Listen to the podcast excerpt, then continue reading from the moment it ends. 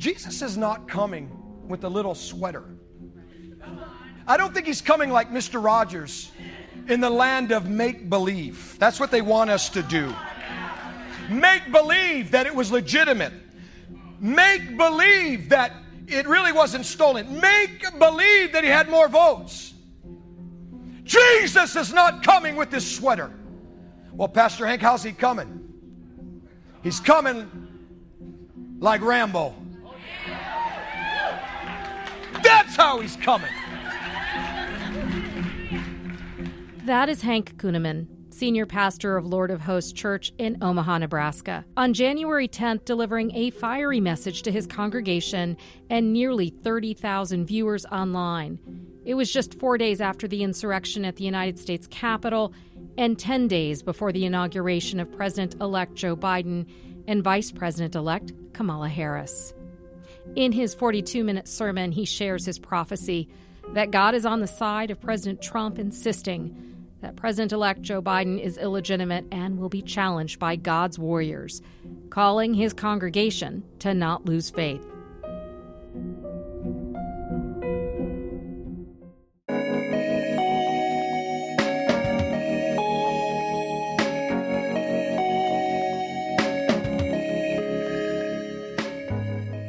Welcome to Inspired, a production of Interfaith Voices. I'm your host, Umbreen Khan. It is not lost on us that 20 years ago, not long after 9 11, this program began to foster understanding about the way religion and beliefs shape the world we live in. If 2020 was a year of reckoning with systemic racism, 2021 begins as a reckoning with religious extremism. There are people who are threatening my life, many people who uh, believe that to support Donald Trump is godly. Therefore, I have to be satanic because I want to impeach him.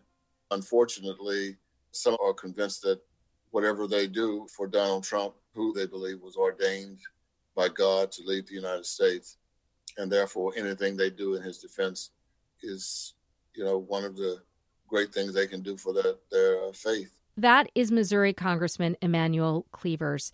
Elected in 2005, he represents the 5th Congressional District, which encompasses Kansas City. I spoke to him by phone on January 12th, the day impeachment articles were introduced. Our conversation centered on faith. Before becoming an elected leader, he served as senior pastor of the St. James United Methodist Church. The day after the insurrection on January 6th, the threats of violence extended beyond the nation's capital as extremists targeted state capitals, members of Congress, and houses of worship, including his home church. Our church has been threatened. We have had to hire police for safety purposes each day of the week now because of all of the threats that took place last week. It was so bad that the, all of the, the employees of the church were asked to go home and the uh, bishop's uh, office for the Missouri Conference of the United Methodist Church is located in uh, Col- uh, Columbia, Missouri, about 125 miles away.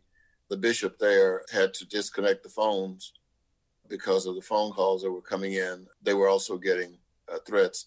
I think, in the name of God, many people are wanting to do all kinds of things, and that is the of course, the most alarming part of this. Representative Cleavers is no stranger to confronting white supremacy or violence justified by interpretations of sacred texts. He is a veteran of the civil rights era. Dr. Ralph Abernathy of the Southern Christian Leadership Conference directed the young Cleavers to found the SCLC chapter in Kansas City. He later studied theology at the St. Paul School of Theology and then went on to serve as the senior pastor of St. James United Methodist Church for 37 years. He sees the danger of religious extremism through a biblical lens. It is Christians and their interpretation of the of the Christian tradition that's causing the problem. It, it's not unlike what, the Pharisees or the Gnostics. I mean, it, it just has never reached this kind of a boiling point in the United States. One of the former top FBI official has said that the number one threat to the United States domestically is not any foreign involvement, but it, it was the, the greatest threat is uh, internal. Americans who become radicalized and are much more likely to do something to physically harm other Americans than any international threat that we previously believed to be the number one thing we should be concerned about.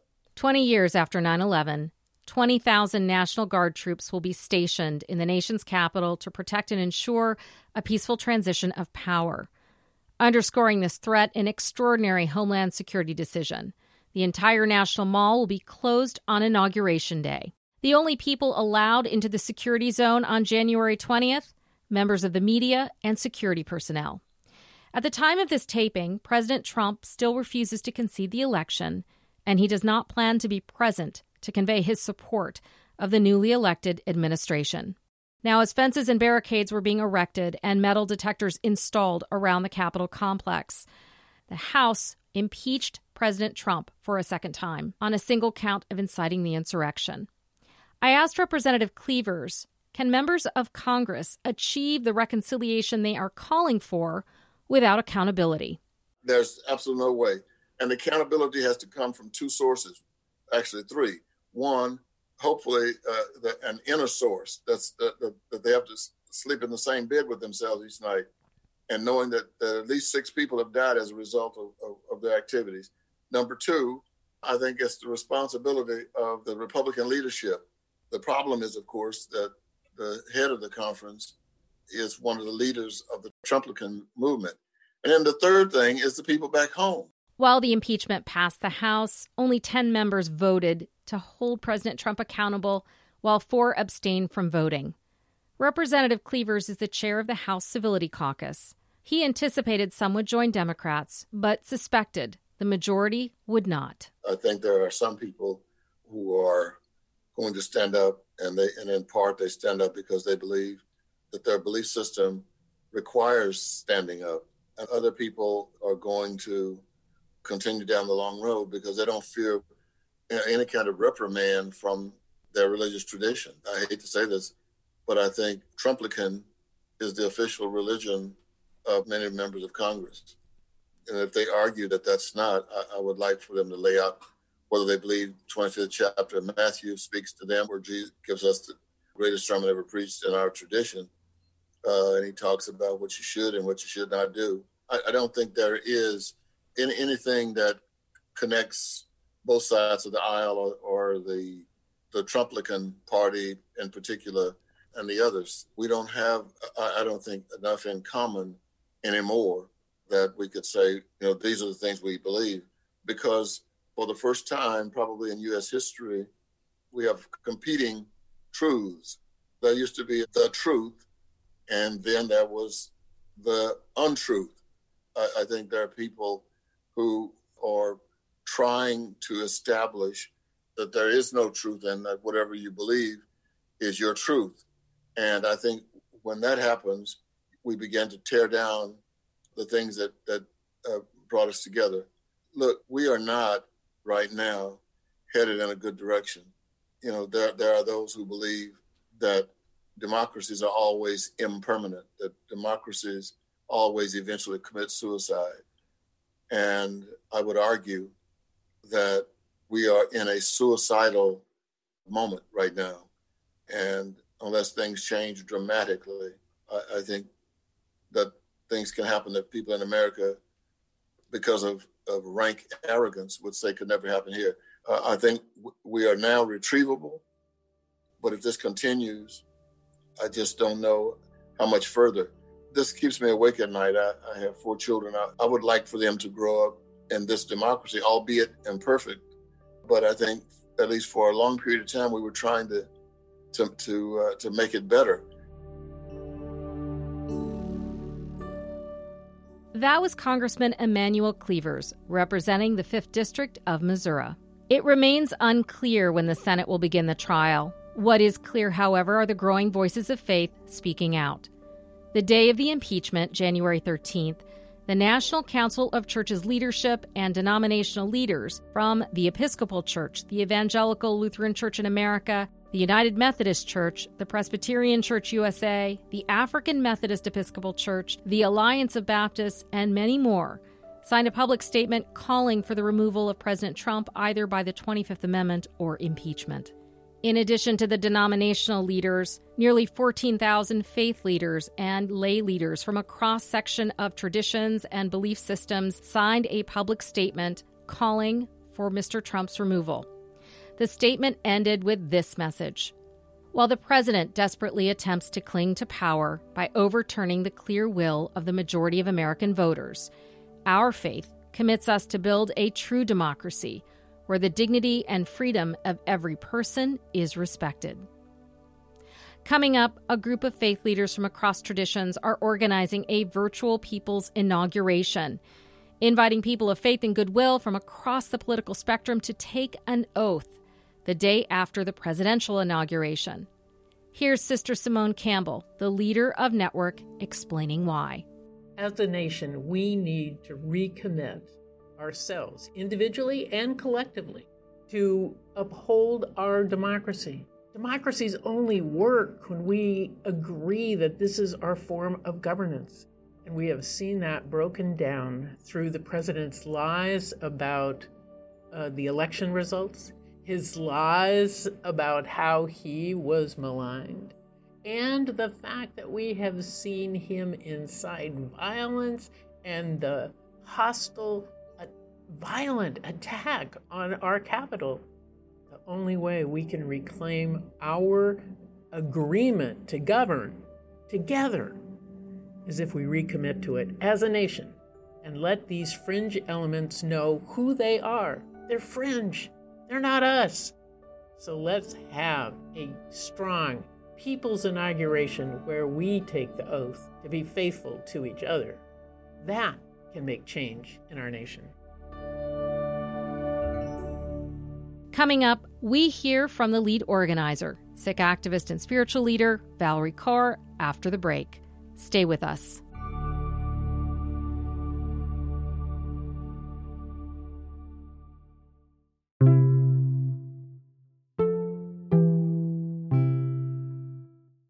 Friends. I hope you're enjoying the show so far.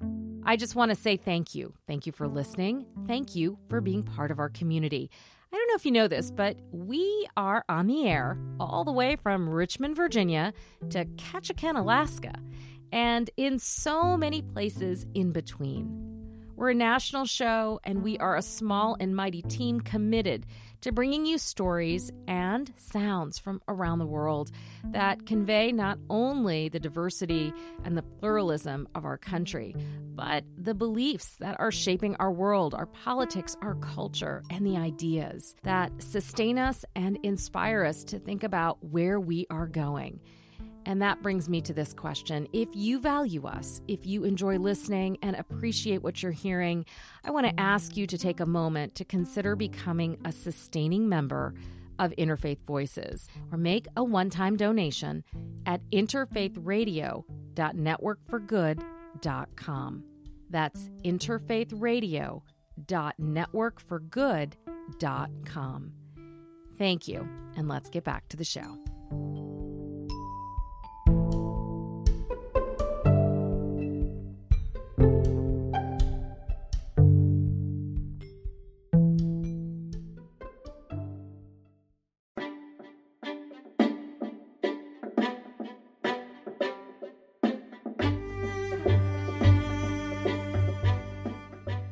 Welcome back to Inspired, a production of Interfaith Voices. I'm your host, Umbreen Khan. We just heard from Missouri Congressman Emanuel Cleaver reflecting on the religious extremism that he describes as an existential threat to our democracy. It is clear his concerns are not isolated. This week, we're taking a closer look at one project the People's Inauguration. It's being organized by Sikh activist and spiritual leader Valerie Kaur. She speaks passionately and often about revolutionary love. It's the name of her 2017 TED speech, which has been viewed more than three and a half million times. It is also the subtitle of her memoir, See No Stranger, released last year. This past week, she delivered a prayer for the nation calling for a people's inauguration. Several listeners sent us messages wanting to learn more. I spoke to Kaur by Zoom. She was in her home in California. But before we discuss the people's inauguration, I ask, what is revolutionary love?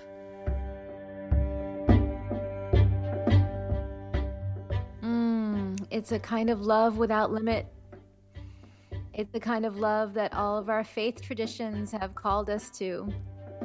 When Abraham says to open your tent to all, when Jesus says to love your neighbor, when Muhammad says to take in the orphan, when Mirabai says to love without limit, when when Guru Nanak says to see no stranger, Nakoberi nehi bagana, I see no enemy, I see no stranger. That that is a revolutionary kind of love because it affirms the dignity of every single person. It's a way of being and a way of seeing, and when we act from that place, there's no other way than to create a world of justice around us. And how do you spread that revolutionary love? Each of us has a different role at a different time. Each of us has a sphere of influence. So, what does it mean to show up at my child's elementary school and imagine how to transition it into a place where every child is respected and celebrated across race and background? What does it mean to do that in my husband's industry, in the film industry, to, to make sure that it's a place that is equitable and where every person's story is valued? What does it mean to do, do that for a country?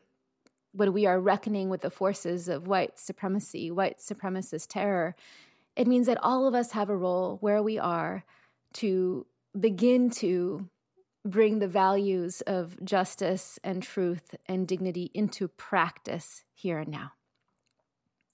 As I hear you describe it, and anyone who's listening to you, I think a, a, thought that might roll through their mind is, where does she preach? Where where is her congregation? You are so rooted in faith, Valerie.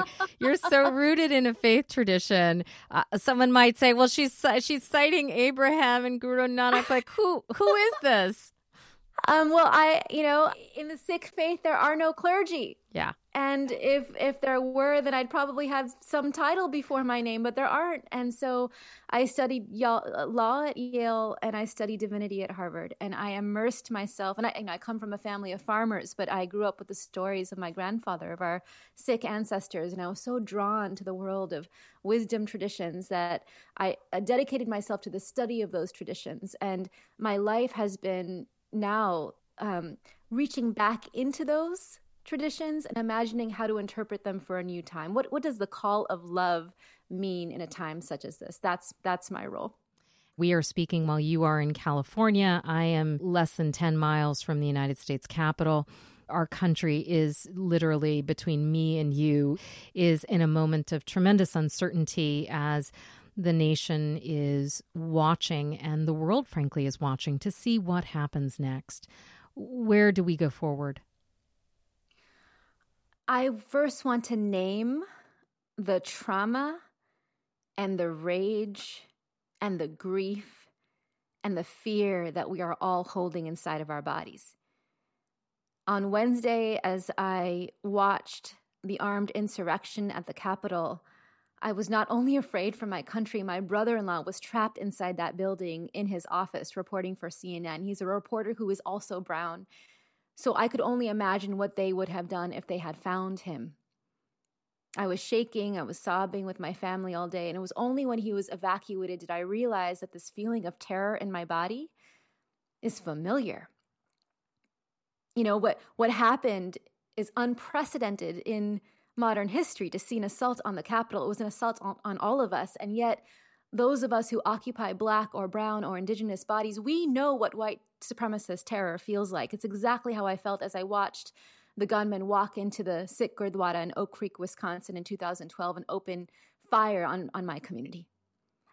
So, white supremacist terror is as old as this country. And what we are seeing is that um, the, the rise of it, you know, what were they doing? They were trying to stop a transfer of power to a diverse coalition of leadership that would recognize me and my family as belonging to America.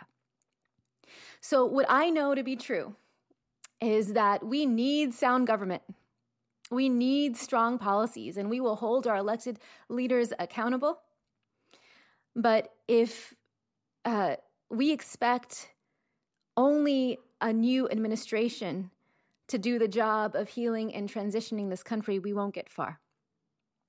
And so on January 20th, we're going to celebrate the work of democracy and watch a president and a historic vice president take an oath of office.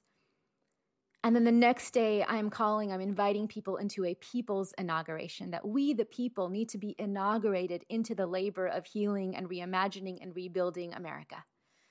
Every single one of us has a role, and we've got to do it with love because we cannot become what we're fighting against. We have to be just as strong, just as convicted in our ideals around love and justice and human worth. And that that labor, that is the labor ahead. That is really the labor of our lifetime. Within 25 years, as we see these demographic changes unfold in this country, will we continue to teeter on the brink of civil war no matter who's in office? Or will we start to birth a nation that has never been? Truly, a nation made up of other nations, a nation that is truly multiracial, multi faith, multicultural, a nation where we see no stranger. We've got 25 years to do this. And so the oath that I'm going to take on January 21st is a commitment to stay in this labor for 25 years, to play my role. And I'm inviting everyone else to imagine what role that they want to play.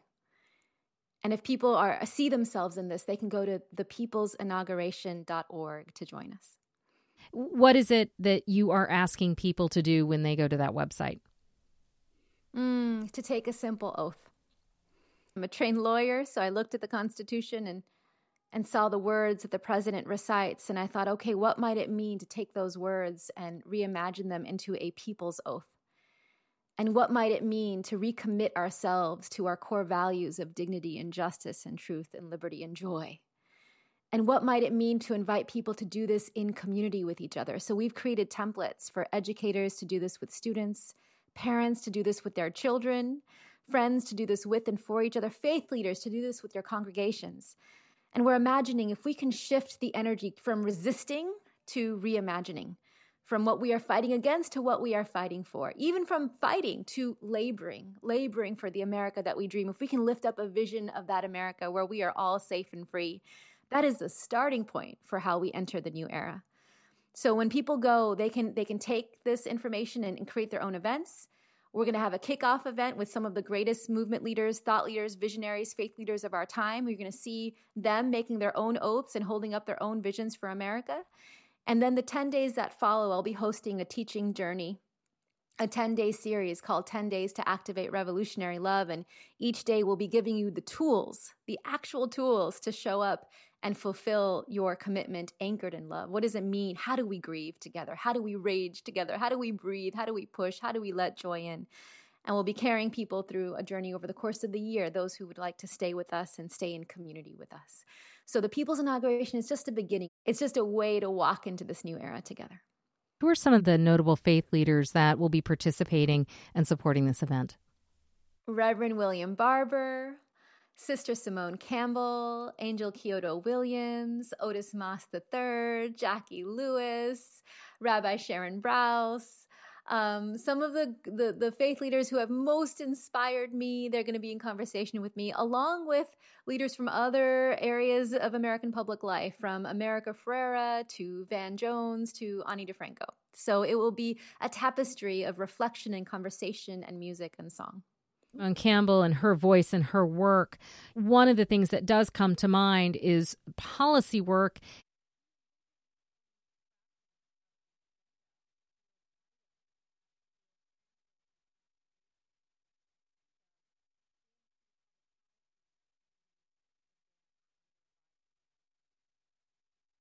Oh, we already oh, we already have those policy solutions.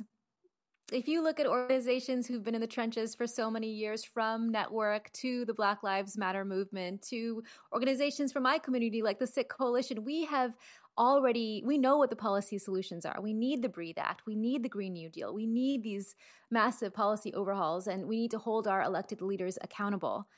What does that mean? We're all so tired. we're also traumatized. We're also burnt out. How do we find longevity and resilience in the labor? How, how do we even find the, the energy to take not only what we need to do for the country writ large, but to, to look at our own lives, our own schools, our own workplaces, our own neighborhoods, and imagine what are the unspoken policies that govern these places? Because what we need are the broad structural reforms, but policy alone won't transition us. We need a cultural transformation. We need a shift in consciousness. We need a revolution of the heart. And that kind of work is block by block work, it's heart to heart work. So we're inviting people to enter that way of working together, being together. It's the hard and necessary work of learning how to be in just community together, anchored in love. Is this a movement that you envision will create space for people who may have supported Donald Trump and are now taking a second thought about the policies and the people and the movement that drew them and looking for a new home? Are you envisioning this project to be one that is creating space for neighbors who disagree? If you hold fast to the ideals of justice and liberty and truth and wonder and regeneration and joy, if you have been breathless and disturbed and troubled and filled with despair by what you're seeing happen in our country, if you believe that there is a way for us to be a multiracial nation where every single person belongs, where my child is just as safe as yours, then this door is open to you. You'll see all of our imagery is deeply patriotic. When we're going back to the founding documents, to the Constitution, to our core values, it is it is an, an initiative that imagines a we the people to include all of us who would join us. You know, as you describe that, Valerie, and I think about um, the things that I've been hearing, not just, you know, in the news media, but in my neighborhood and from my family members who are feeling all those things that you've just described, there is a deep suspicion and concern about the project, the perfect, making this a more perfect union. And I'm curious what you say to the young people who, after watching and witnessing the treatment of the the the Black Lives Matter protesters over the summer, and then watching the ability of um, of of of an incited mob to enter in with no resistance, really. In watching selfies being taken and high fives and fist bumps as they storm through the Capitol and destroy and destruct and uh, what do you say to the young people who have and do not um, necessarily embrace those words, believing that they can offer the promise that you clearly um, feel. Mm. Oh, my love, America is not dead. America is a country still waiting to be born. America is not its dream. America is its history. And what you are reckoning with is the hypocrisy and the, the, the terror and the hierarchy of human value that has been part of the founding of this nation from the very beginning. And yet, I'm inviting you to look at that dream. Langston Hughes says, Oh, America has never been America to me, but yet America still must be. It has taken Black people, Indigenous people, people of color. They're the ones who made America a democracy in the first place. And to follow our leadership now means to hold up a vision of a multiracial, multi faith country where we all belong, the beloved community that Dr. King called us to. So, yes, you are right. You are right to feel betrayed. You are right to feel grief over the loss of this story that we've told ourselves about America.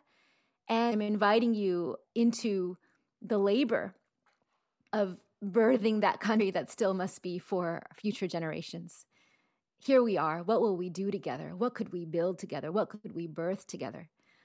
What might our country be in 25 years? I invite you to take the long view. Valerie, where do you draw your inspiration? When I was a little girl, my grandfather told me the story of the first woman warrior in the Sikh tradition. Her name was Mai Bhago. And the story goes in the year 1705, there was a great battle, and 40 soldiers abandoned their post. It was too thick, it was too hard, it was too dangerous. They were going to die. They returned to the village to hide, to stay safe. And this village woman turned to them and said, No, No, no, no. Our whole world, our whole future depends on you standing up to oppression. You will not abandon your post. You will return to the fire and and I will lead you. she mounted a horse, she donned a turban and with fire in her eyes, she led them where no one else would. And my grandfather looked at me. I was a little girl in two long braids. But he said, "Don't abandon your post." He saw me as a as a warrior. And truly, my entire life since that moment, my entire life has been this effort to keep the promise I made to my grandfather. Because there are times I've always wanted to be the warrior in the story, but I am the deserter too. There are times that are so hard, so dark, so bloody that I just want to give up. I want to hide.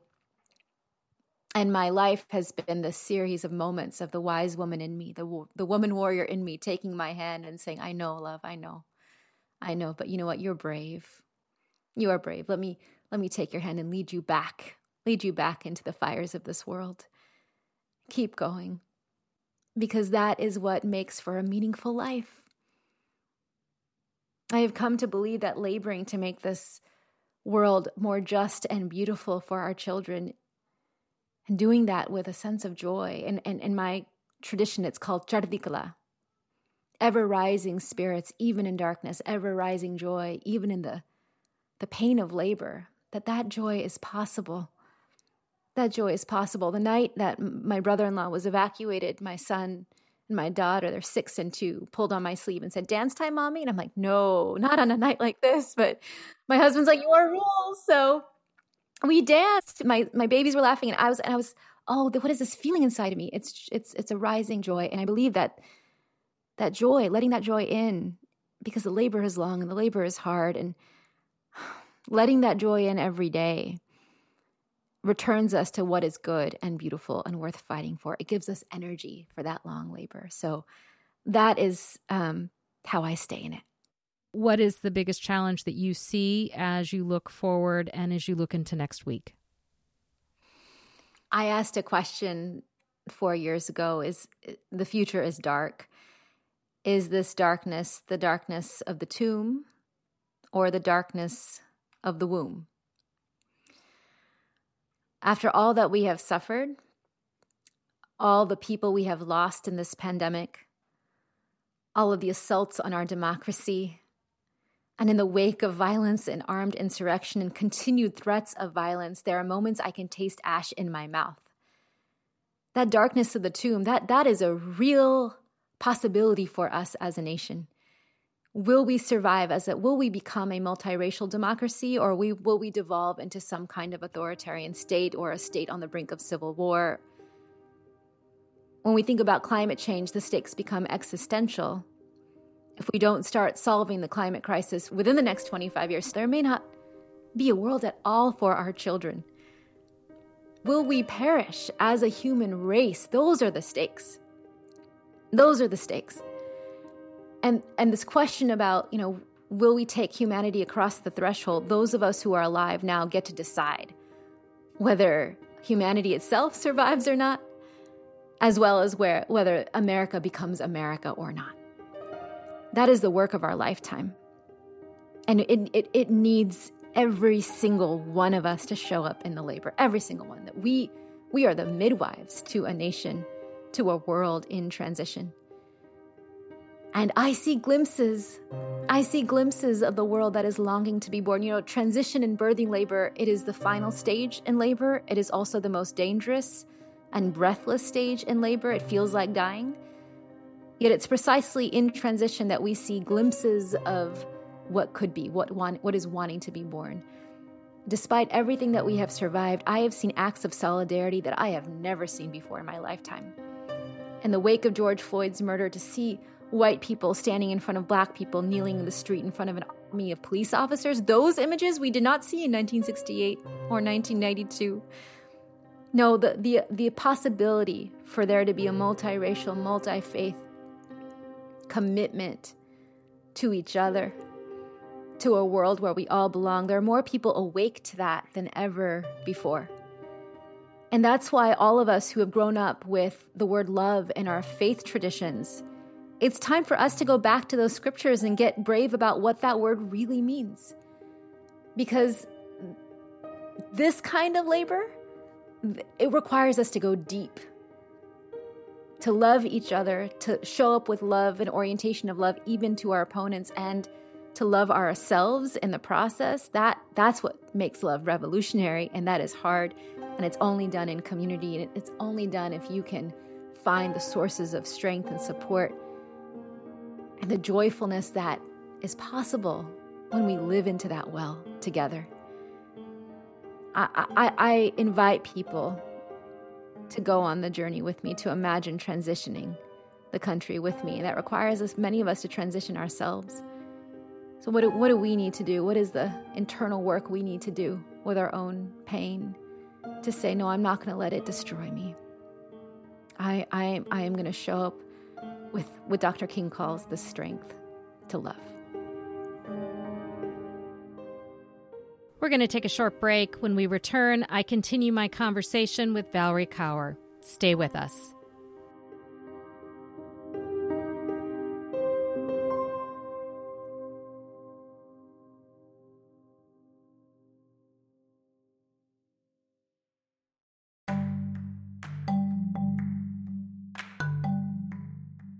You're listening to Inspired. I'm your host, Umbreen Khan. If you're just joining, we are talking with Revolutionary Love project leader and Sikh activist Valerie Kaur. Let's get back to my conversation.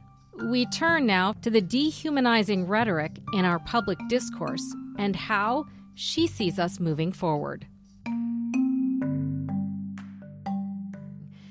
What do you say to members of the progressive movement and faith community that are using language that is um, itself somewhat demonizing? What counsel do you give to the angry or the really um, the really intense rhetoric that we're hearing across the spectrum, not just on the right? Number one, honor your rage your rage is righteous. You have good reason to feel deep horror and profound conviction about standing up to the terror that we have witnessed and the violence that we have survived. Number two, do not become what we are fighting against. We cannot let them make us in their image. We cannot use their own language and hurl it back at them. Booker T. Washington said, I will no, let no man diminish my soul so much as to make me hate him. We cannot let them do that to us. There is a way to hold them accountable and to hold fast to justice without believing that they are monsters. Because here is what I have come to believe. When you make them monsters, you, you give them power over you. There's no such thing as monsters in this world. There are only human beings who are wounded who do what they do out of their own sense of insecurity, fear, anxiety, greed, blindness.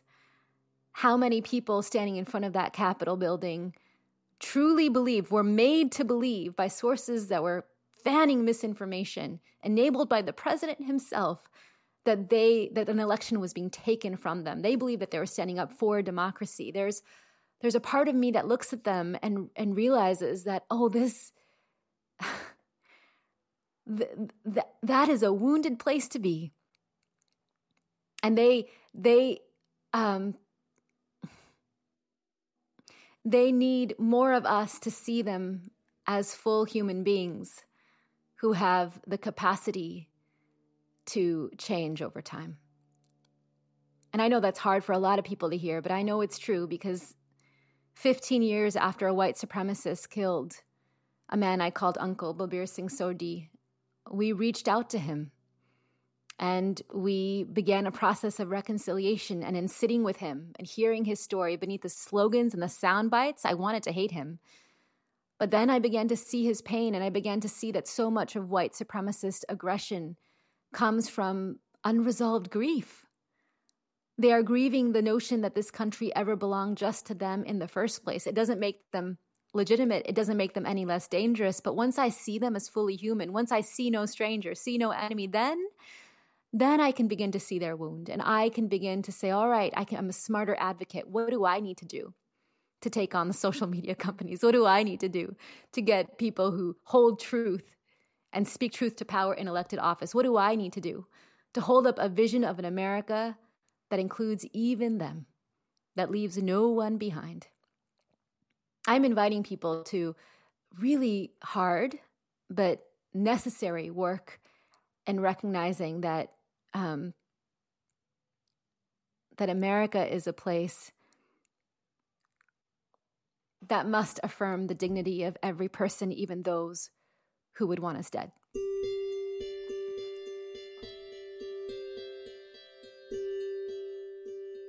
It took us 15 years to reach out to Balbir Uncle's murderer. 15 years of grieving and raging and letting people love us well. And in all of that time, there had to be someone in that prison who saw Frank Roque as a human being and was able to love him well enough to help him stand the heat of grief, uh, of, of guilt and shame, to get him to the point where he could even apologize to us. This process of redemption and transformation, it takes time. We need justice now. We need accountability now. And even just holding out the possibility that the man who swung the Confederate flag inside the US Capitol might one day be able to sit with someone like me and see me as a sister, I have to hold on to that vision because it makes me braver and it may it, it, it at least opens up previously unimaginable possibility that we might all live in a nation where every person is safe and, and free.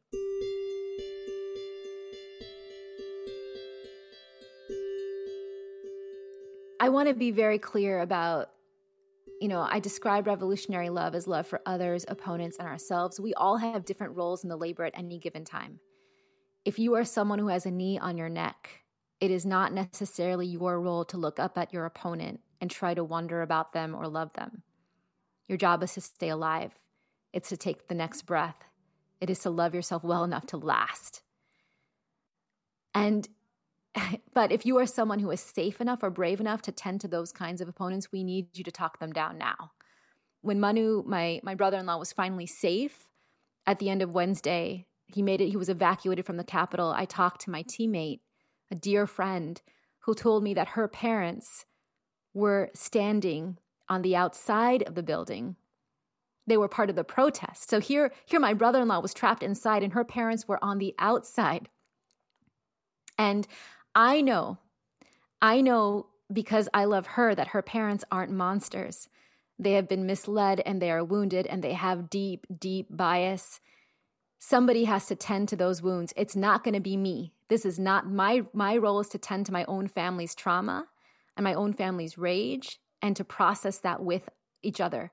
But it might be her role to sit with her parents, to make sure they're not part of the next thing that happens, to talk them down, and to eventually help them see what they could not see before, which is that there's a place for my family in this country too. Everyone has a different role, and your job, each of us, is to ask, what is my role right now?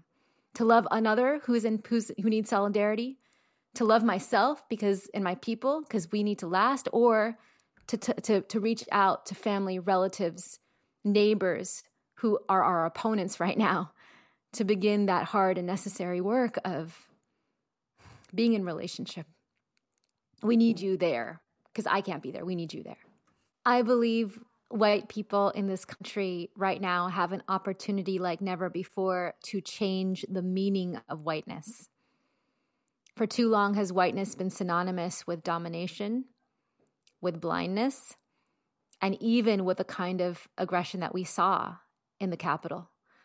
So, what might it mean for white people who stand with us to say, no, we're going to change what it means to be white? To be white is to be an ally. To be white is to be an accomplice. To be white is to stand up for Black and Indigenous and people of color in this country and say, we are with you. We are with you. We will protect you. We will defend you. We will follow your leadership because your leadership is what is going to transition this country. I think there's a role for each and every one of us. We can't do it with any one of us sitting out. How will you be celebrating Martin Luther King Day next week? With my babies. I'm going to be telling my son, he's six years old now, and he's now ready to hear Dr. King's full story. And, you know, last year I gave a, a, an MLK address to a large audience. And before I went to give that address, I said, Oh, oh, Kavi, you know, I'm a little nervous. It's a thousand people. I'm going to talk about Dr. King. And Kavi says, You know, is, is Dr. King still alive? I was like, Oh, no, my love. And I didn't tell him how or why he wasn't, but I'm like, No, he's in the stars. That's what we say. He's in the stars. And he says, No, mommy, I talked to him on the phone. And I realized that I had taken my son to a civil rights museum and he had picked up one of those phones where oh, yeah. you can hear audio recordings of speeches. And so his memory is that he heard Dr. King speak to him. And I thought, that is the power of our ancestors. Like they are, you're right, Kavi. He is still alive. He's alive in us. He's alive in us. And so when I talk about love, I talk about, you know, his hand on my shoulder. Like all of us can do that. All of us can do that. So I'll be sharing the full story with Kavi now and answering his questions and inviting him to imagine what it might mean for him to be part of the work of building a beloved community. Valerie Kaur is an activist and multi faith organizer based in California. She is also the author of See No Stranger, a memoir and manifesto of revolutionary love. Both she and Congressman Cleaver spoke and referenced Dr. Martin Luther King Jr.'s legacy and work.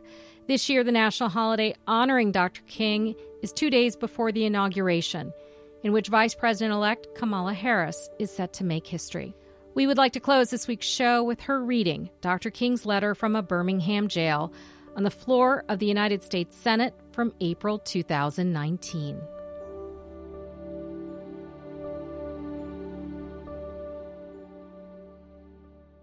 You may well ask why direct action? Why sit ins, marches, and so forth? Is it negotiation a better path. You are quite right in calling for negotiation. Indeed, this is the very purpose of direct action. Nonviolent direct action seeks to create such a crisis and foster such a tension that a community which has constantly refused to negotiate is forced to confront the issue. It seeks so to dramatize the issue that it can no longer be ignored. My citing the creation of tension as part of the work of the nonviolent resistor may sound rather shocking, but I must confess that I am not afraid of the word tension. I have earnestly opposed violent tension, but there is a type of constructive, nonviolent tension which is necessary for growth. Just as Socrates felt that it was necessary to create a tension in the mind so that individuals could rise from the bondage of myths and half truths to the unfettered realm of creative analysis and objective appraisal. So must we see the need for nonviolent gadflies to create the kind of tension in society that will help men rise from the dark depths of prejudice and racism to the majestic heights of understanding and brotherhood.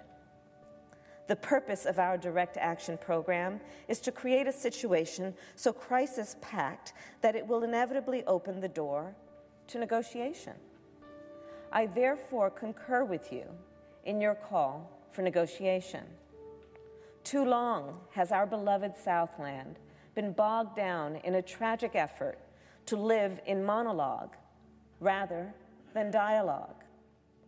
My friends, I must say to you, that we have not made a single gain in civil rights without determined, legal, and nonviolent pressure. Lamentably, it is a historical fact that privileged groups seldom give up their privileges voluntarily.